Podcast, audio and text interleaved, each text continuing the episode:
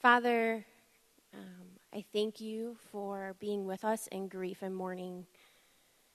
We pray that you would be with the Hong family as they enter into a restful week. I pray that that time for their family would be so life giving and restful. Um, I pray for the Oris family, Lord, that you would continue to meet them in the different waves of grief that hit over these next few weeks and months, Lord, and that you'd be with their church. We pray you'd sustain them through the pain and the different feelings that show up as their son is now with you, Lord. We thank you that you are in with us in such times of pain and sorrow. Amen. All right, so we are going to jump in this morning. As P- Pastor Peter said, I am Pastor Caitlin. I always joke with people every single week. I've been here for about six months, and I go into the foyer after the service, and I usually meet at least five or six new people. And someone always says, Oh, are you a college student visiting? Or, Oh, are you a new university student? And I'm like, Surprise, I'm your pastor. and I wish I could take a photo of their face because they're like, What did I just do? Um, so if I have not met you, hello. If you would like to meet or get to know me, I would love to meet you. So shoot me an email. Um, and as I said, I've been here for about six months. And over those six months, I've gotten the chance to sit down with a lot of you and meet our congregation and integrate into this community. And one of the biggest things that I've gotten to do is see where people are serving and really investigate how our church body works together and how everything functions around here. So that's my main role is to really know and see and all, do and work with and alongside all the ministries here.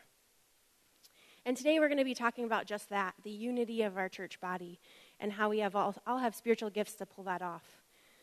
As I've learned, the biggest observation that I've taken away over the last six months is that God is really powerfully at work in a lot of us and in our community specifically.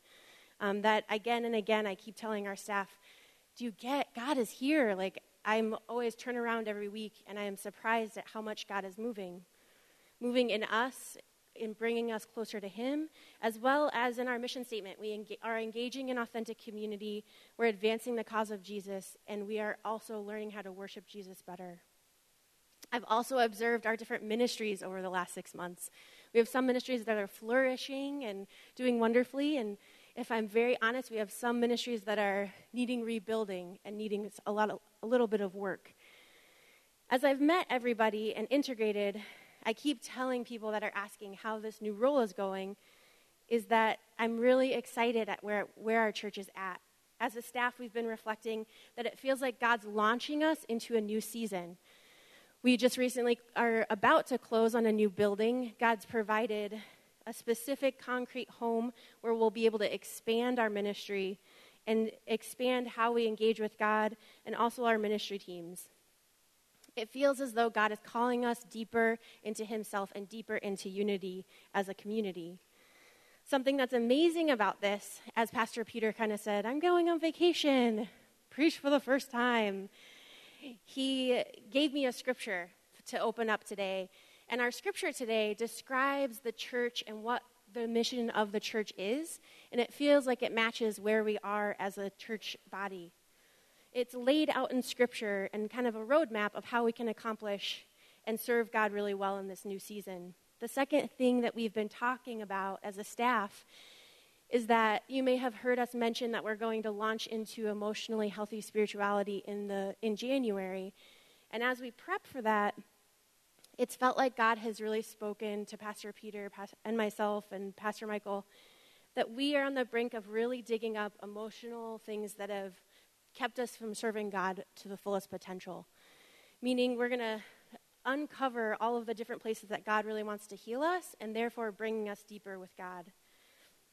We'll be training leaders this fall and diving deep into places that we might not want to go or are hard to talk about, but I feel like God has healing for us there and this will all bring us deeper in faith and maturity as a community. It's against this backdrop that we have a new beginning starting in the fall. We'll move into our new building, and it is in this that we will launch this two part series. Between myself and Michael, I will provide the introduction of how we are going to use our spiritual gifts to do what it is the church is supposed to do. And next week, Pastor Michael will complete that.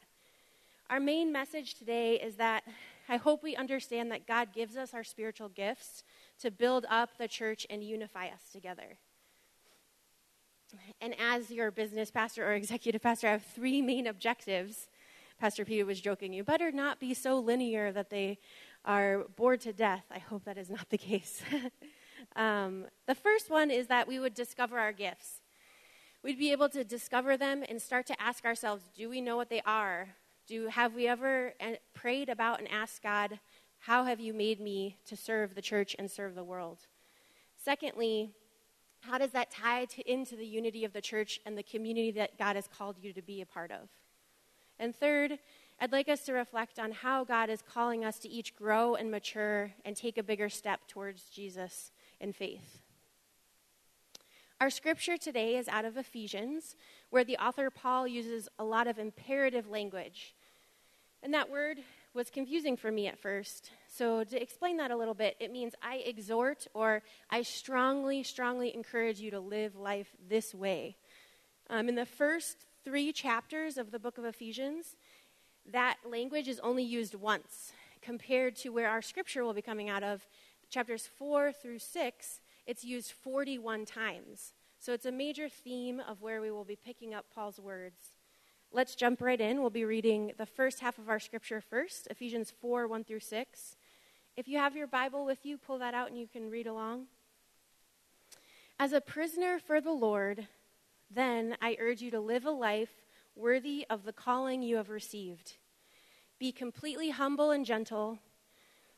Be patient, bearing with one another in love. Make every effort to keep the unity of the Spirit through the bond of peace. There is one body and one Spirit, just as you were called to one hope when you were called, one Lord, one faith, one baptism, one God and Father of all, who is over all and through all and in all. Paul's first point in this passage is Are we living worthy of our call focused on unity as a community? That's a big point.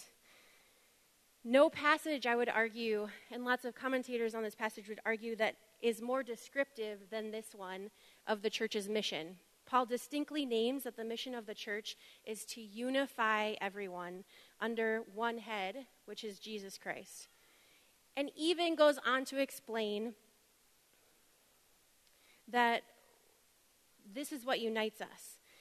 This scripture points out how are we supposed to be worthy? And secondly, how do we know that? We have four virtues that Paul goes on to explain. Being worthy of being, a call, being called a Christ follower is a significant statement. Paul goes on to list what makes us worthy and what, how, why we can be called Christ followers.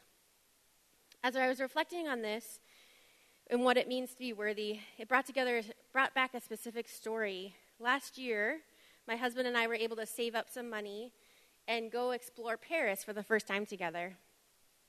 Um, we were there for a few days, and as we planned our trip, we both made lists and lists of what we wanted to see. And in that planning time, my husband found a list from Travel and Leisure magazine of listing the top 10 boulangeries in Paris. And being someone that loves sweet things, I was like, okay, we can plan our Paris trip around hitting all these 10 boulangeries. And so we went out to plan our historical museums and our hitting all the different sites, but we hit each of these top 10 boulangeries. And Paris is a big city. So I would say it was very hard to navigate these little 10 magical boulangerie shops around Paris, and finding them was pretty big feat. We went on and on to see which one had the best pastry and which one had the best different croissants. And what we found is some of them were surprisingly mediocre. Others had the best croissants we'd ever tasted, and we went back there two and three times before we left and flew home. The thing I found myself wondering about is how did this article rate these? Why did were they worthy of being called the best boulangerie in Paris? Um, and we might ask ourselves, why are we worthy of being called Christians? In our scripture, Paul exhorts us to strongly encourage us working, walking worthy, and specifically states the attributes that we should be looking for if we are to be called worthy of following Jesus. And it says humility, Humility is the first one, marked. This means our thinking is marked by a humbleness as we approach our mindset. Do we think of ourselves better than others? Do we go around sizing people up thinking, are we, am I good enough to be here? Am I better than them? Rather than putting others first and putting God first. This word in Greek tra- is translated to be completely humble. And gentleness is the next one. Paul describes this as a character of Christ, one of meek stature, but with lots of power that's controlled. So we are able to use our power, but we don't use it so we get anything out of it. The third is patience, the ability to endure annoyances and difficulties over an extended time. The patience to endure annoyances and difficulties over extended time. As I was preparing this, I was like, that one doesn't need any explanation. Um, I think patience is something that's really hard in our day and age when everything is so readily available. And the fourth is bearing one another in love, meaning having patience with one another in our differences. A more appropriate translation might be putting up with one another in love. So if you ask yourself the question, who has to bear and love me? So who is the person that I annoy enough to say that they need to dig deep and say, I'm just going to love and hang in with this person right now? Um, it puts it in a different perspective. So, are we worthy of being called Christians? And more specifically, are these attributes peop- are these attributes would people name these of us as we go around in our workplaces and our friends? This is always a humbling question as before taking this role here, I worked downtown for a number of years in an engineering firm. And I would oftentimes find myself getting into a daily grind. And so I would kind of be mundane, go to work, not necessarily be focused on how I'm affecting people or saying hello or not saying hello. Um, but actually, when I took a step back, as people started to find out that I was in seminary and had different questions, it really made me realize oh, people are wondering what that means and why is she in school. It was a very distinct thing to them, and they started asking questions about what that was. It made me realize no matter if I was in seminary or not, I should have been more self aware of how I was coming off and how I was presenting myself in that setting. And I wonder if they would have named those four attributes from me or about me. As we move on in the text this morning, Paul states, we make, we make every effort to keep the unity of the Spirit through the bond of peace. There is only one body and one spirit. Just as you were called to one hope, you were called. One Lord, one faith, one baptism, one God and Father of all, who is over all and through all and in all. He uses the word one seven times here, and it's specifically pointing that we are called to our oneness in, in Christ and in community. Here we go on to see that unity comes from what we believe in, right? Why else would a, a body of 200 to 275 people be united to this extent if we didn't believe in the same things? God has acted in each of us, and in our response, we're all here. I can't imagine that I would just come to church for no reason. Um, so I must assume that we all have felt God somewhere or are longing to feel God somewhere in our lives.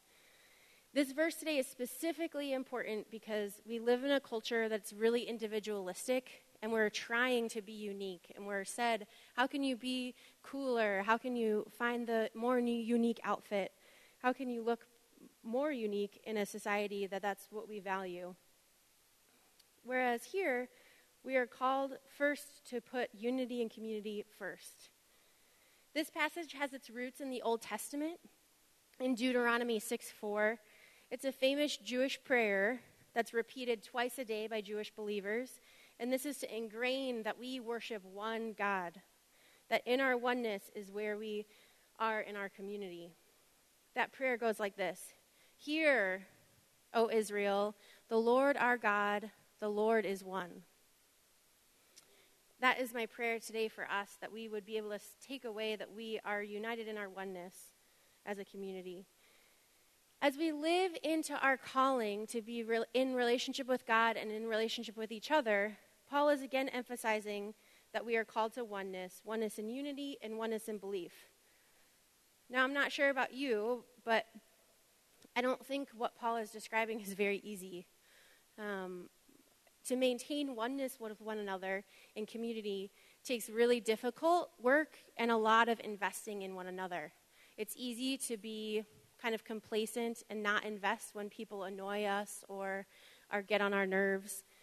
But it actually takes work to communicate with one another. This is a call for us to respond and care, to one, care for one another, but also be more, enough self aware enough to maintain the unity that God has given to us as a community. The work here is both to care for one another, but also be able to know ourselves and how we affect each other as well. So, as an act of unity today, let's say the verses on the screen behind me. This verse is believed to be somewhat of a creed that, that was stated by the early church together to profess what they believe together. So, let's recite that out loud together. There is one Lord, one faith, one baptism, one God and Father of all, who is over all and through all and in all. Amen. People have noted again that this was recited by the early church so that they would be able to profess what they believe together and publicly. Our church is filled with highly creative people. Over the last six months, I've been bouncing around and meeting different people, and I'm always shocked by what people tell me they do for a living or how they're serving inside the church. We have creative people, we have administrative people, we have really hospitable people. I would say I've met the most unique professions as I've met people in, in our community. In all of that difference is when we come together and serve together, is when God is most glorified. Our church's oneness comes out of that as we serve alongside each other. Our strongest ministry teams that I've witnessed over the past couple of months is where two leaders are paired with different giftings. So, on one of our ministry teams, I won't share which one because I did not have time to follow up with them to see if I would can publicly out them. One of them is very gifted in administration, and one of them is very, very gifted in public speaking and leading spiritual prayers. And them together really propels the ministry forward. They would they like that they're gifted differently, and they also play off each other in a way that really serves our community really well the way they're able to work together is more effective than if they were leading alone. As we read and learn about the calling that we have as a church to be unified as one community, it's really inspiring. But I also get a little overwhelmed because the process part of my brain, and if you've gotten to know me at all over the past couple of months, I'm very process driven and love to learn about how things work. Our second half of the scripture today tells us how we're to accomplish this unity. So let's read the second half together. It's Ephesians 4 7 through 16. And it says this But to each one of us, grace has been given as Christ apportioned it. This is why it says, When he ascended on high, he took many captives and gave gifts to his people. What does he ascended mean except that he also descended to the lower earthly regions? He who descended is the very one who ascends higher than all the heavens in order to fill the whole universe. So Christ himself gave the apostles, the prophets, the evangelists, the pastors, the teachers to equip his people for works of service, so that the body of Christ may be built up until we all reach unity in the faith and in the knowledge of the Son of God and become true, become mature, attaining to the whole measure of the fullness of Christ. Then we will no longer be infants, tossed back and forth by the waves and blown here and there by every wind of teaching and by the cunning and craftiness of people and their deceitful schemes. Instead, speaking the truth in love, we will grow to become in every aspect the mature body of Him who is the head, that is Christ. From him, the whole body, joined and held together by every supporting ligament, grows and builds itself up in love as each part does its work. So here we are told we are each given a specific amount of God's grace for the sake of unity in the church. That grace is our spiritual gifts to build up the unity of our church.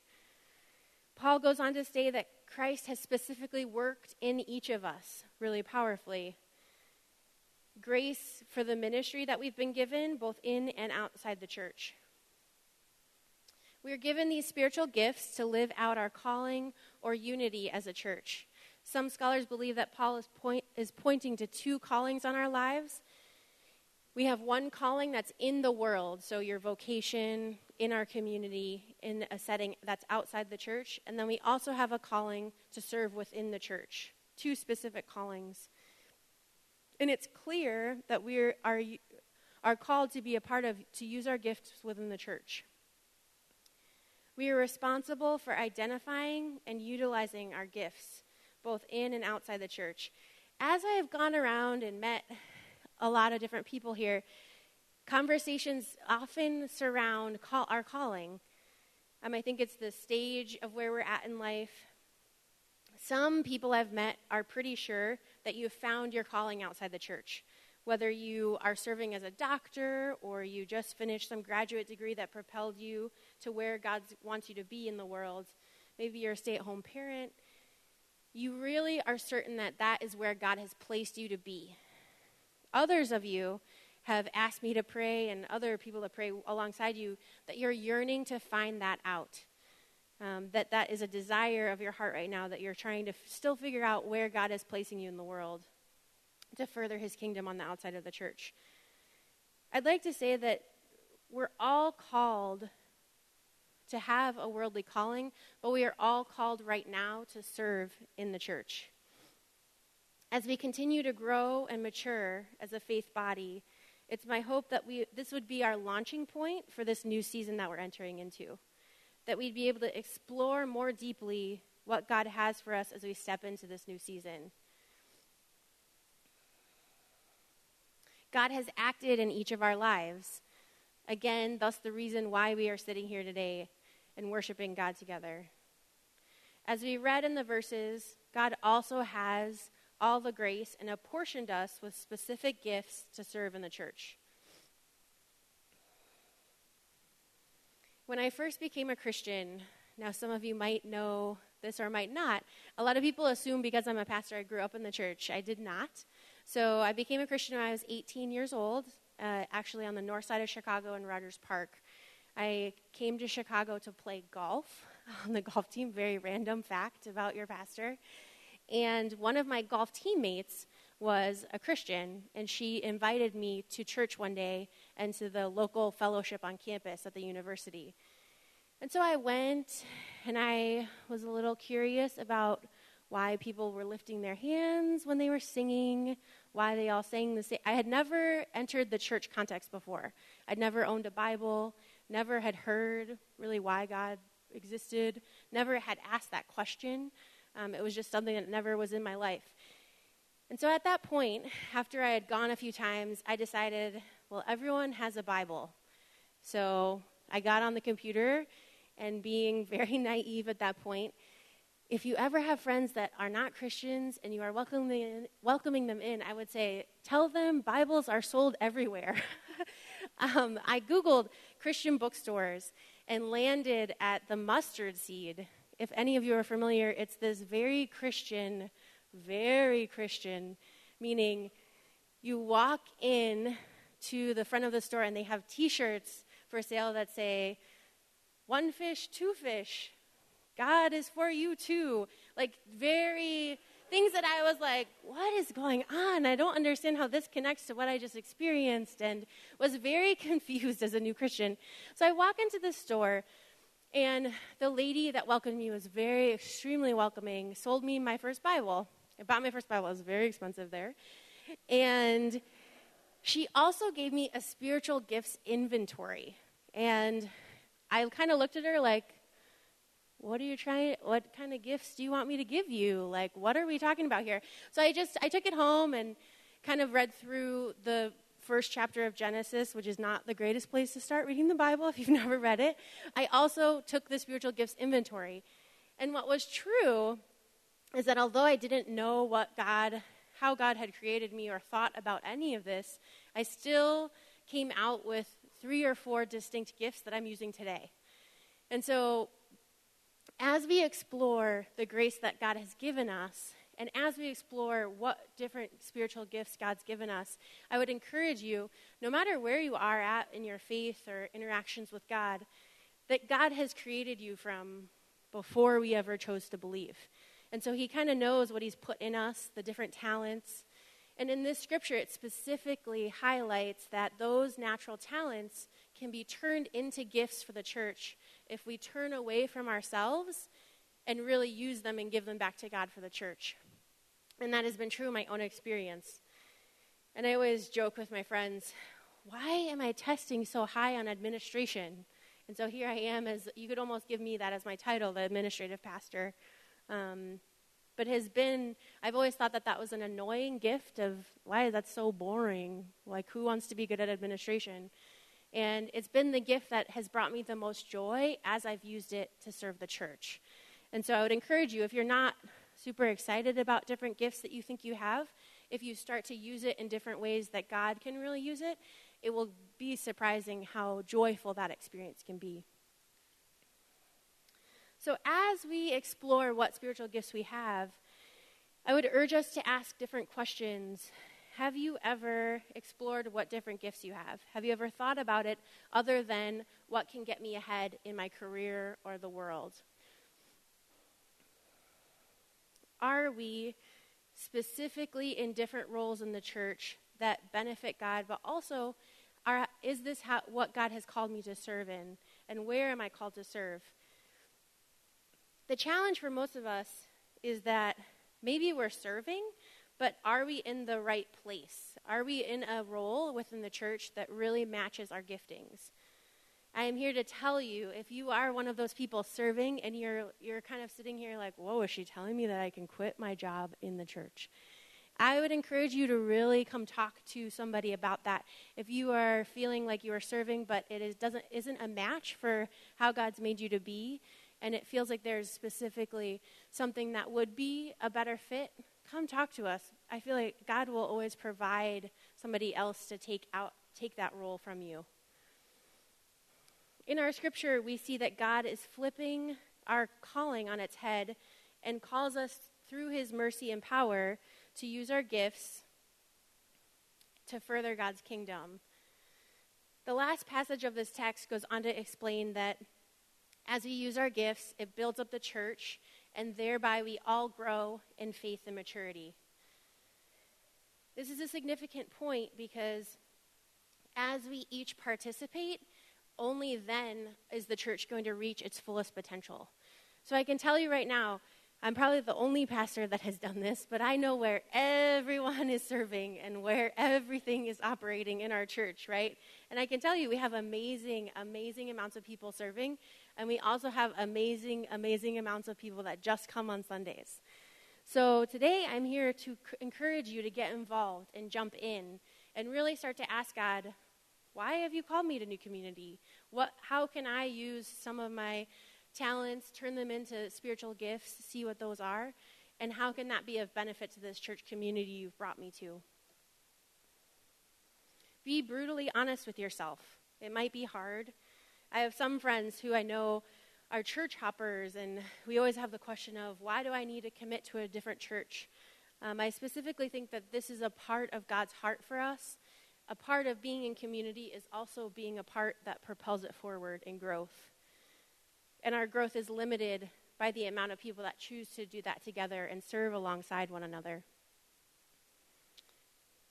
Over the last six months, as I have investigated and gotten to know everyone and integrated in, my final conclusion is that in the new season, it feels like God's heart is to open up the floodgates of all this coming to fruition. So, bringing our church another step forward in maturity, bringing our church more in a unified fashion into the building, and also bringing His grace in different portions to each of us. I'd like to invite Grace back up for the keys. We're going to end a little bit differently today before we launch into communion. Um, and I'd like for us to ask each other some specific questions as we fill out some papers that we have stuffed into your bulletin. So if you could find those for me. Again, the two questions that I have are Do you think the role that you're serving in is a good fit for how much you know yourself and as much as you know right now about your different spiritual gifts? Let that sink in. So, if you are currently serving at New Community, do you think the role that you're currently serving in is a good fit for how, as much as you know about yourself? We're going to continue to unpack spiritual gifts so you might learn that you have a gift that you never knew about. And secondly, are we serving? Are there opportunities in your life to get involved more? I wanted to provide a tangible response today um, due to the pertinence of the text for our community. So, the insert that you all are looking at is the orange insert. It is different areas in our church where you can get involved and serve. Um, I ask that you would take the next five minutes or so. I'm going to pray over us, and then we'll take five or six minutes to fill that out before we take communion together. So, Father, I pray that as we enter into this new season, that you would gift each of us and that your heart would come to the surface in each of our lives. I pray for a deepening of our faith, and I ask that you would be present as we continue to serve and search for unity within our community, Lord. I pray that the really big mission statement that you've given our church would come to the forefront of our minds and that you would provide a role for everybody in this room of how they can be involved specifically because of that's how you created them to be.